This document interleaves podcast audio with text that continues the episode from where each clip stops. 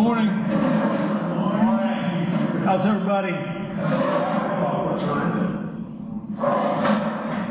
This is such an impressive group that we have here. And I, I just think about, man, there's an awful lot of wisdom here. So today I thought I'd start off with, with a short, very small quiz. Um, deacons may not participate, but I have a little quick quiz for you. And by the way, this is the feast day of the most sacred heart of Jesus, our Lord and Savior. Here's the quiz for you. What? Oh, and we have a prize. A saint card. Saint Raphael the Archangel. God's healing. One of the three archangels mentioned in the Bible. God's healing. It doesn't cost very much, but you may get uncountable benefits from it. What must I absolutely have to get into heaven? But if that's all I have, I will never see heaven. Easy. What must I absolutely have to have to get into heaven? But if it's all that I have, I will never see heaven. Jesus Christ. Did I? What? Faith. I knew I'd never get past it. True faith. Keep this. They need a card. There's something else. They will say it's right. I keep one in my car. If you look at, if you read the book of Tobit, it talks about healings that he does, and be a great one for you. I knew I couldn't get that one past you guys. No, you didn't tell the scripture, James. What's that? You didn't tell the scripture About healing about, about, about the question. from Tobit. Oh, well, I'm, I will. George is going to George is going to complete my presentation for me.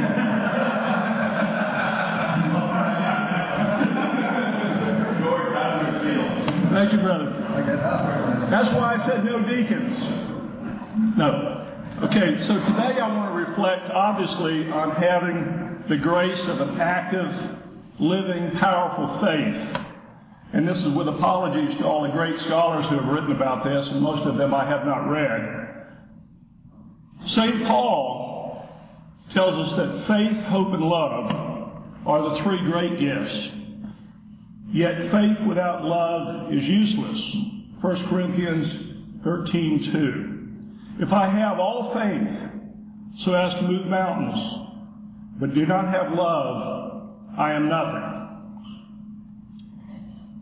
Such a person may not love God enough to trust Him. Instead, he may rely on his own nat- natural, rational mind, and he may doubt and he may fear. But Scripture warns that this is a crooked path. Proverbs 3 5 to 6 says, Trust in the Lord with all your heart. On your own intelligence rely not, and he will make straight your paths. So, what we need is a stable, loving, trusting faith. In the, and it's the kind of faith in our God and our Lord and Savior that Kimberly Hahn, in a book that she wrote with Scott Hahn, referred to as faith working in love. Of course, we can't achieve love of neighbor, love of ourself, and love of God without the power of the Holy Spirit. We can't do it on our own. And mature Christians know that if you ever pray for faith, you're going to encounter trials.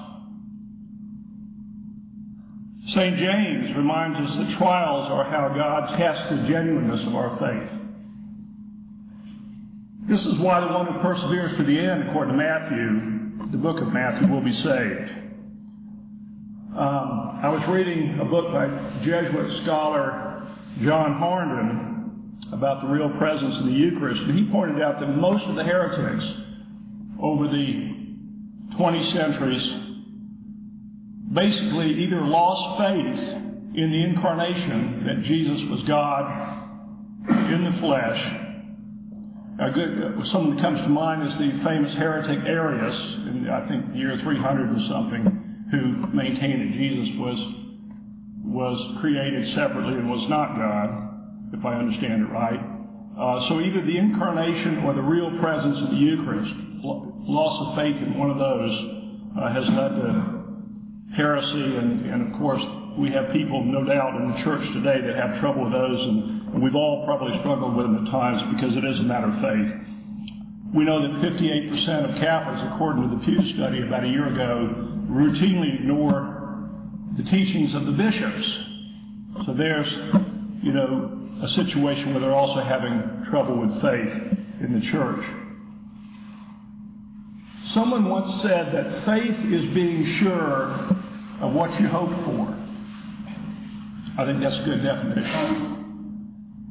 In a similar vein, St. Paul, 2 Corinthians chapter 5, states that we must look to what, not what is seen, to what is unseen. Things that are seen are transitory. Unseen things are eternal. 1 John chapter 4, John reminds us that no one has ever seen God. So we must walk steadfastly by faith and not by sight to walk with God. I knew that I wouldn't have much luck with that quiz. In this room, we've got a lot of smart men businessmen, doctors, professors, engineers, technical experts, on and on. Of course, we have to use our rational minds to fix a toilet or car or to do our taxes but we also have to render unto the Lord what is the Lord's. And his province is the province of faith. The things of God are known only by faith. And sometimes I think about the rich man and how it's hard to, harder for a rich man to enter heaven than it is for a camel to pass through the eye of a needle. And I think that a very, very rational man may be the same way. If you think too much, and you wrestle with things too much and you don't have the faith of a small child, maybe that's hard as well. The rationalist movement, of which we all are somewhat a product, uh, David Currie, in his book Born Fundamentalist, Born Again Catholic, I think mentioned that eventually the rationalist movement or the, the thought behind it spawned Protestantism. It, in, it emphasized individual reason or logic over the authority of the church or the church's spiritual revelation. So rationalism basically emphasized reason or logic over authority or spiritual revelations. And I personally should know about being too rational, cynical, or skeptical. My father taught me competitive chess when I was seven years old and I played in high school and college. My family was German and Dutch architects, engineers, Air Force officers, etc. I spent two and a half years in graduate school. I know probably surprised a lot of you people. Studying statistics, reliability, validity, and scientific experimentation, although don't ask me anything about it now. I kept a book called Principles of Multiple Regression by Mendenhall and Reinmuth out of grad school just to remind me that no matter how bad life got, it could always get worse.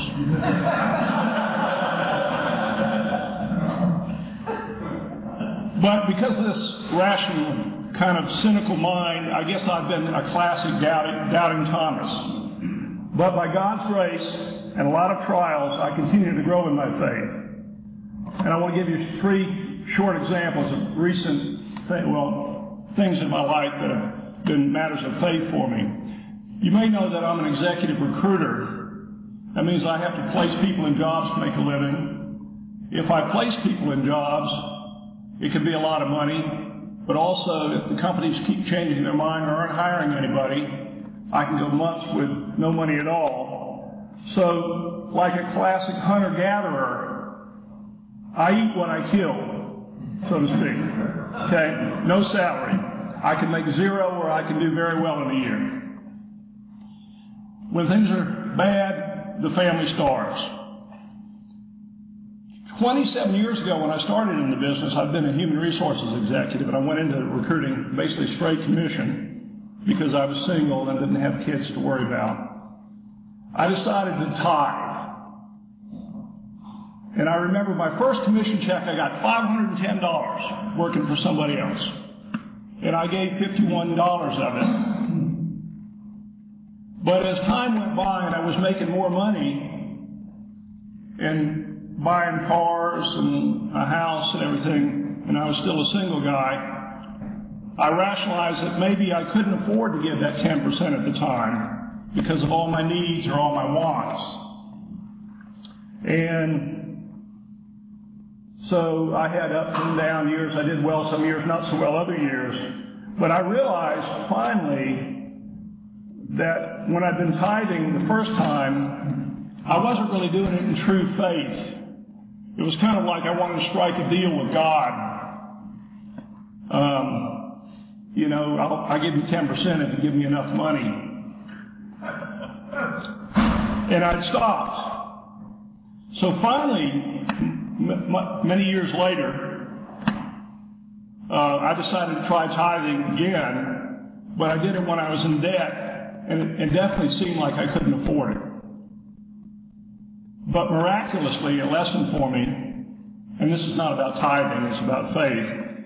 My business started flourishing again when I started putting in the money when I said to myself, man, I can't do that. Um, and things got better and I realized it was because my faith was stronger and I was doing it for the right reasons. So, let me give you another quick story, hunter-gatherer story, since I'm talking about eating what I kill. My boy embarrasses me sometimes fishing. We go fishing once in a while. I taught him how to fish, and he can make me look bad at times. You embarrass yourself. I do. I do. I do. Yeah, I do. I always embarrass myself. That's why I'm here today. Um, he was bugging me, Dad, let's do a different kind of fishing. So we, I want to try catfishing or instead of trout fishing and bass and everything else. So we went to a lake recently. There were uh, 15 or 20 people there. It was supposed to have a lot of nice catfish in it. Um, we were going on Sunday mornings. We went to Mass Saturday night, and this was, I guess it was in April. And the reading, you know, there is no coincidence in life. The reading uh, was from the Acts where Jesus said, lower the net over the right side. And they pulled up this huge number of fish, and the nets were straining and breaking. And that was uh, a sign to me from God that, that the night before we went fishing. And to show you that I have grown in my faith, instead of saying, God, give me a lot of fish tomorrow, I said, Lord, let my son catch some fish tomorrow. So that's growth in my part. Um, I found out later that he was praying the same thing, Lord, let me have some fish. All right. So we went fishing the next morning, and there's about 20 people in this big lake, and nobody's catching. A few small panfish, brim, you know, whatever. Nobody's really catching much. And my son, I'm ashamed to admit, I grabbed the better fishing pole for catfish, and he's got a trout fishing ultralight spinning outfit um, little small spin cast outfit with four pound test line on it. Okay? And I looked at him about a half hour in over near some lily pads. And I said, son, you're fishing kind of shallow water over there. You're over near the, near the bank, near the lily pads.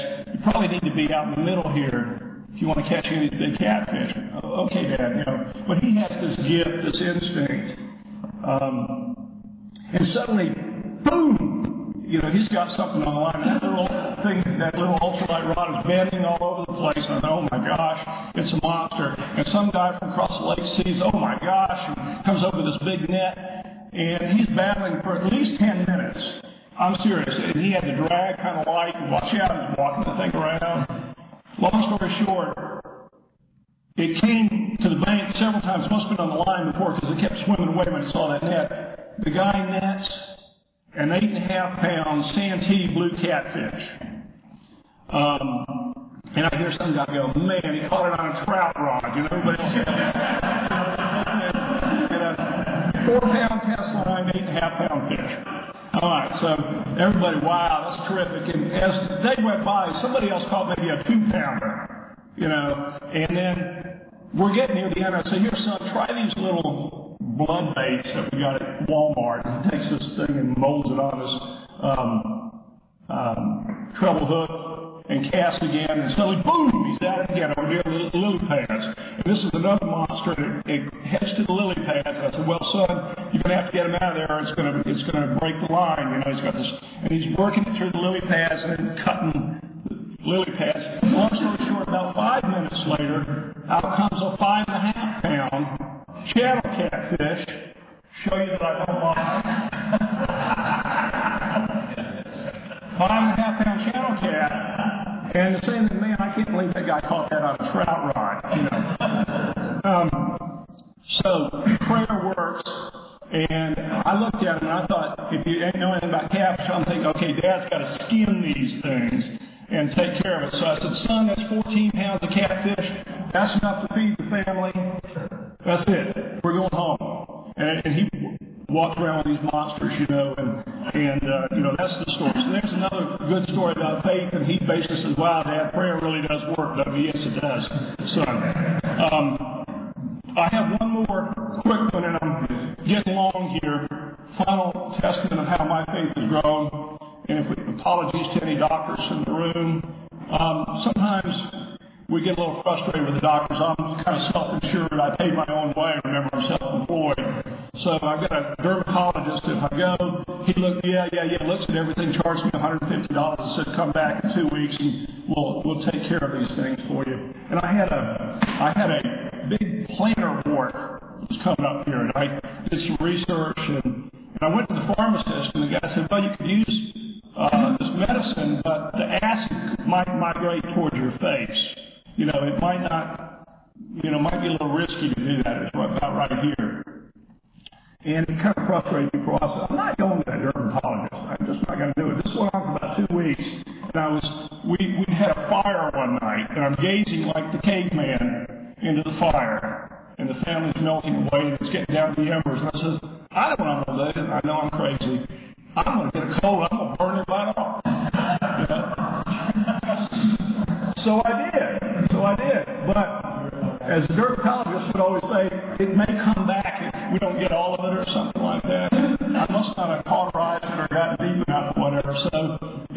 wife's going, wow, I can't believe you did that. You know, she's studying nursing. Oh, wow, that's, that's pretty cool, you know, everything else. Well, about two weeks later, here it comes again. Okay, it's coming back. Golly, I, now I've got to go to the dermatologist, okay? But being a man of faith, one day I was walking through the house and I saw the bottle of Conyers holy water. Everybody knows about Conyers, the Marian Visions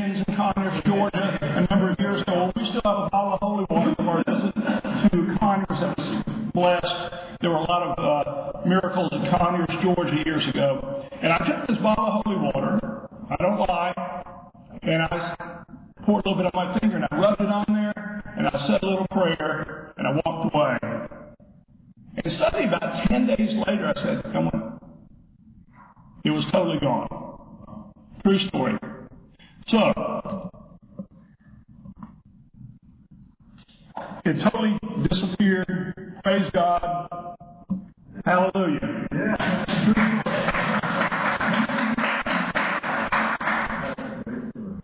Faith. You know, if we really believe there's an unseen God and Jesus Christ is really